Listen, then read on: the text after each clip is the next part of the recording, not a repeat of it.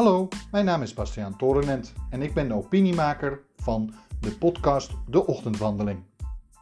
Wilt u nu meer weten over deze podcast of over de mogelijkheden van advertenties en sponsoring?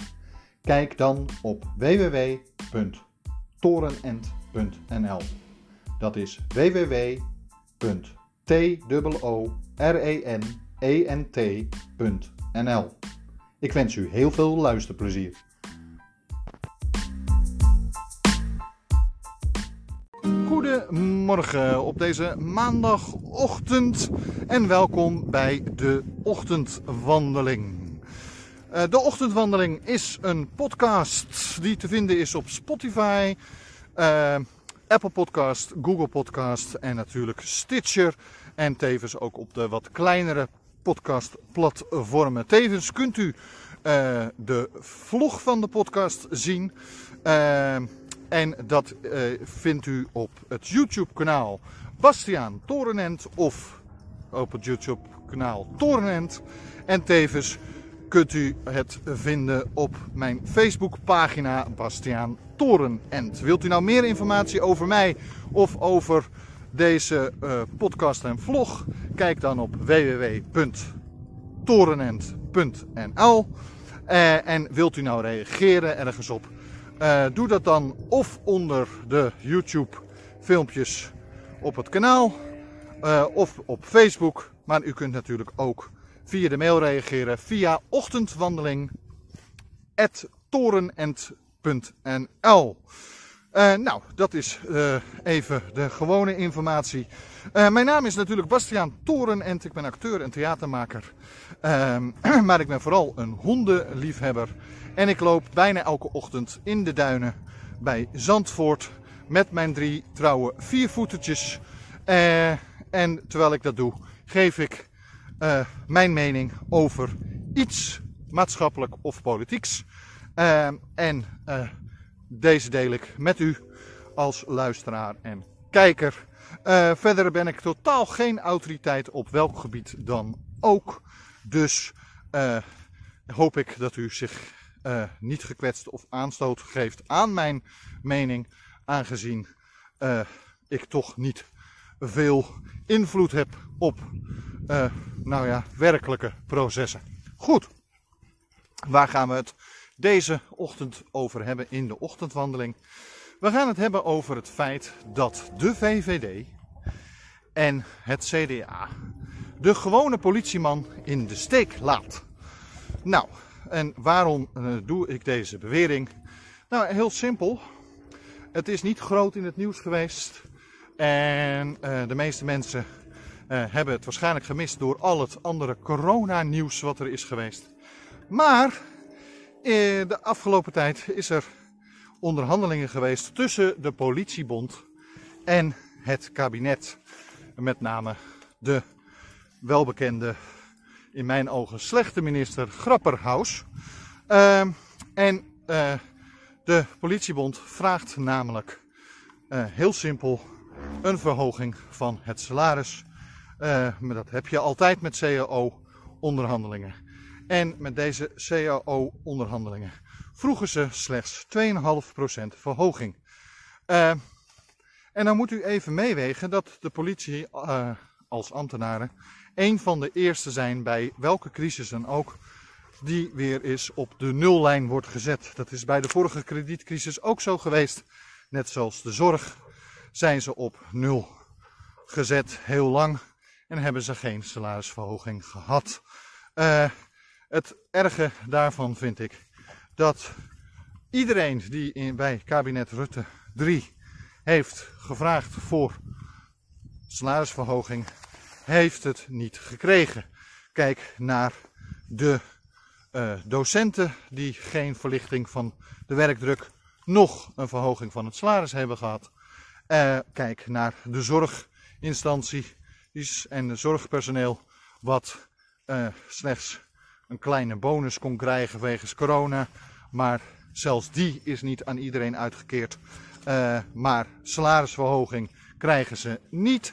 Eh, want oh, ze zijn wel zo belangrijk, deze beroepen. Maar god, het mag niks kosten volgens de VVD en het CDA. Nou, op die manier wordt dus de politieman ook weer door Rutte en door dus de VVD uh, in de kou gezet. Wat ik er het allerergste van vind, is dat uh, ze worden niet alleen in de kou gezet, maar ze worden ook nog eens een keer misbruikt. Ik moet even mijn hond roepen. Masja, kom op! Uh, want naast ze worden misbruikt omdat waar schermt de VVD en ook de laatste jaren het CDA heel vaak mee met dat ze voor meer blauws zijn op straat en de partij uh, voor de veiligheid uh, zijn van Nederland. Maar het erge daarvan is, is dat, uh, dat ze dat eigenlijk niet zijn. Want kijk naar de afgelopen, nou ja, in ieder geval 10 jaar van Rutte. Maar daarnaast ook nog eens, eigenlijk daarvoor nog in ieder geval 8, 9 jaar van het CDA onder Balkenende. heeft de politie het alleen maar zwaarder gekregen. Uh, ze hebben niet meer blauw op straat gekregen. Ze hebben steeds meer klussen gekregen. Maar ze hebben niet meer mensen nog meer salaris gehad. Um, en uh, daarnaast zijn, is de politie een van de eerste de dupe geweest van de bezuinigingen. En dan bedoel ik nog niet per se letterlijk op hun eigen uh, hoe heet het, uh, budget. Dat is ook gebeurd. Maar ze zijn nog meer de dupe geweest. Omdat uh, andere groepen bezuinigingen over hun heen hebben gekregen. En wie moet dan uiteindelijk de taken overnemen? De gewone politieman. Neem nou bijvoorbeeld het grootste voorbeeld. Uh, de, hoe heet het, ge hoe heet het, geestelijke gezondheidszorg. De geestelijke gezondheidszorg is in de afgelopen 10, nou ja, bijna 15 jaar helemaal wegbezuinigd. Er is bijna niets van over. Maar hierdoor zijn er steeds meer verwarde mensen op straat. En wie moeten die verwarde mensen dan bij overlast opvangen? Dat is de politie. Dus de politie wordt op verwarde mensen afgestuurd. Het probleem hiervan is, is dat de politie helemaal niet uitgerust is om deze mensen ook op te vangen. Daarnaast zijn bijna alle crisisopvangen in Nederland verdwenen of zo klein dat er maar heel weinig plek is. Het probleem daarvan is, is dat dus het verwarde man die opgepakt wordt door uh, de politie vervolgens nergens terecht kan. De politie zelf heeft niet de politiecellen om dit soort geestelijk in de war zijnde mensen op te vangen. Uh, want die cellen zijn daar absoluut niet geschikt voor. Zeker niet als deze mensen ook nog eens bijvoorbeeld suicidaal zouden zijn. Dus uh, uh, worden deze mensen weer vrijgelaten op straat. Nou, dan hebben we dus een probleem.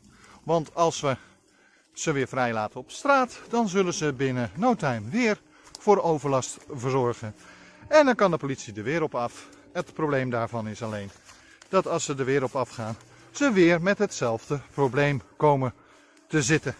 Ze kunnen de geestelijk in de war zijnde mensen niet opvangen. En eigenlijk is het natuurlijk niet uh, de taak van de politie om dit probleem op te lossen. Ik heb een tak in mijn uh, haren gekregen. Zoals de kijkers kunnen zien. Voor de podcastluisteraars zeg ik het dan maar even. Goed.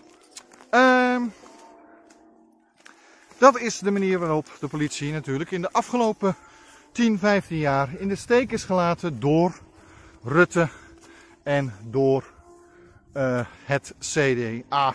En eigenlijk ook door steeds meer van die part, uh, rechtse partijen. Want de rechtse partijen hebben het altijd over meer veiligheid en dan koppelen ze daar meteen aan strenger straffen.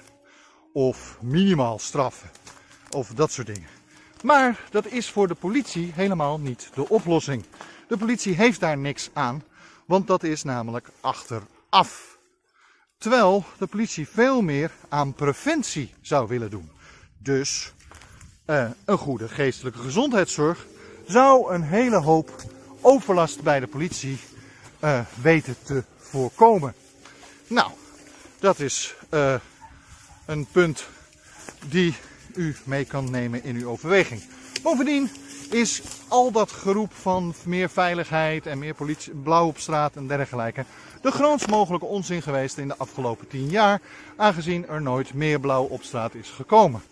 Er is steeds meer vergrijzing, het, eh, er is steeds grotere werkdruk en het salaris van de agenten is nou niet zo ideaal dat deze werkdruk of dergelijke ervoor zorgt dat mensen met heel veel liefde voor de politie gaan werken. En natuurlijk zijn er altijd mensen die graag politieagent willen worden. Natuurlijk zijn er altijd mensen die zeggen, joh, uh, dat vind ik mooi werk. Maar er zijn ook genoeg mensen die zeggen, ja, maar met die gevaarzetting, met die werkdruk, uh, daarvoor ga ik niet voor dat kleine salaris werken. Nou, Grampenhaus heeft afgelopen week, of in het debat, aangegeven dat er slechts tijd is. Ik loop op een doodloop uh, paadje. Uh, Grapperhaus heeft de afgelopen tijd aangegeven dat er maar ruimte is voor 1,3 salarisverhoging. Want iedereen heeft het zwaar in coronatijd. Nou, heeft hij natuurlijk gelijk dat iedereen het zwaar heeft. Maar hij heeft ongelijk dat de politie niet meer zou verdienen dan die 1,3. De 2,5 die ze vragen is niet zo onredelijk. Uh, want de uh, politie heeft ook te maken met alle handhaving van de coronamaatregelen. Uh, en als u even goed nagaat, gisteren was er bijvoorbeeld weer op het Museumplein een demonstratie. Uh, nou kunt u daar natuurlijk daar ook weer van alles van vinden. En dat vind ik ook. Maar dat is een ander verhaal. Uh, maar het feit dat die demonstratie niet vredig verloopt. En er dus 28 arrestaties zijn uitgevoerd. Dat komt weer op het bordje dus van de politie terecht. En ja, de politie heeft niet de luxe om maar niet te komen. Of tijdens zo'n demonstratie gewoon te zeggen, weet je wat, we gaan staken. Want zij uh, zijn er toch voor de veiligheid van iedereen. Uh, dus, de VVD heeft de afgelopen tien jaar wel geschermd met de veiligheid en het CDA ook. En met dat ze voor de politie zijn. Maar puntje bepaaltje kwam, hebben ze alleen de politie uitgekleed. Daarbij komt dat de komende tijd ook nog eens de politie sterk aan het vergrijzen is. Uh, duizenden mensen zullen de aankomende jaren afscheid gaan nemen van de politie, aangezien ze met pensioen kunnen gaan. Nou is het pensioen van de politie al verlaat, vergeleken zoals bij iedereen. Maar goed, uh, dat even daar gelaten.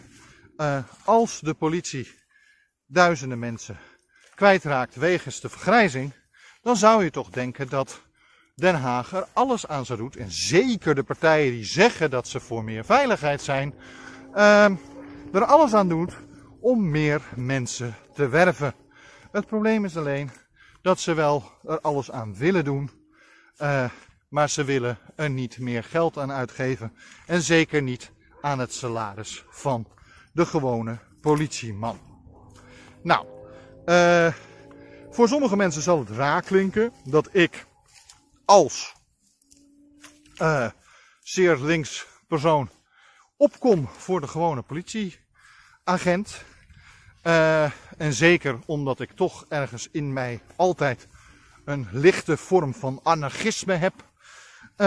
Maar dat wil niet zeggen dat ik de gewone agent die gewoon zijn werk doet, uh, zijn of haar salaris niet gunt. Kijk, zij staan gewoon voor meer risico. Ze staan voor onze veiligheid. En dan vind ik ook dat ze dat respect uh, zowel gewoon verdienen als dat zij dat verdienen in een uh, normale betaling. Dit vind ik ook namelijk van de docenten, maar ook voor al het zorgpersoneel. Die zouden gewoon een normaal, degelijk salaris moeten krijgen. Uh,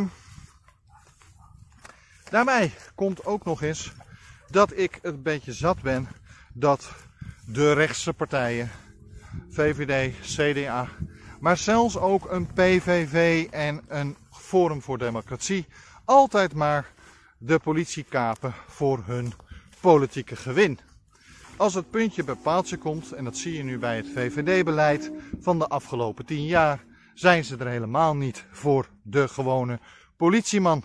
Ze zijn er alleen maar om dat punt te kapen voor de verkiezingen, want dat komt hun goed uit. En hun standaard achterban is erg voor de gewone politie en voor veiligheid. Maar als het puntje bij paaltje komt en er uh, ze iets moeten gaan schuiven, dan laten ze gewoon diezelfde politieagent in de steek. En waarom noemde ik nou Forum van Democratie? Uh, Forum van Democratie heeft momenteel heel veel uh, achterban onder de complottankers en zijn roepen heel duidelijk dat ze tegen alle coronamaatregelen zijn. Het grootste probleem is alleen dat uh, Thierry Baudet en het Forum met hun oproepen er alleen maar voor zorgen dat er meer mensen zijn die zich niet aan de maatregelen houden. En dus dat je van die studentenfeestjes krijgt of van die, uh, hoe heet het, demonstraties waar ze tegen de politie tekeer gaan. En wie zijn dan weer de lul? Uh, de gewone politieagent. Want die moet weer optreden. Krijgt het alleen maar zwaarder met nog meer werk. En heel eerlijk, ze komen steeds minder aan het werk toe. Wat ze echt zouden willen en moeten doen. Want de grote criminaliteit wordt steeds moeilijker voor hen te onderzoeken. Of bijvoorbeeld, zoals de uh, politievakbond vanochtend aangaf bij Goedemorgen Nederland, bijvoorbeeld zelfs kinderporno en kindermisbruik is momenteel op een laag pitje gezet, want de politie kan het niet aan. En dat kunnen we de politie zelf, en zeker de gewone politieman, zelf niet kwalijk nemen. Dat moeten we de politiek kwalijk nemen. En wie zijn daar dus voor verantwoordelijk?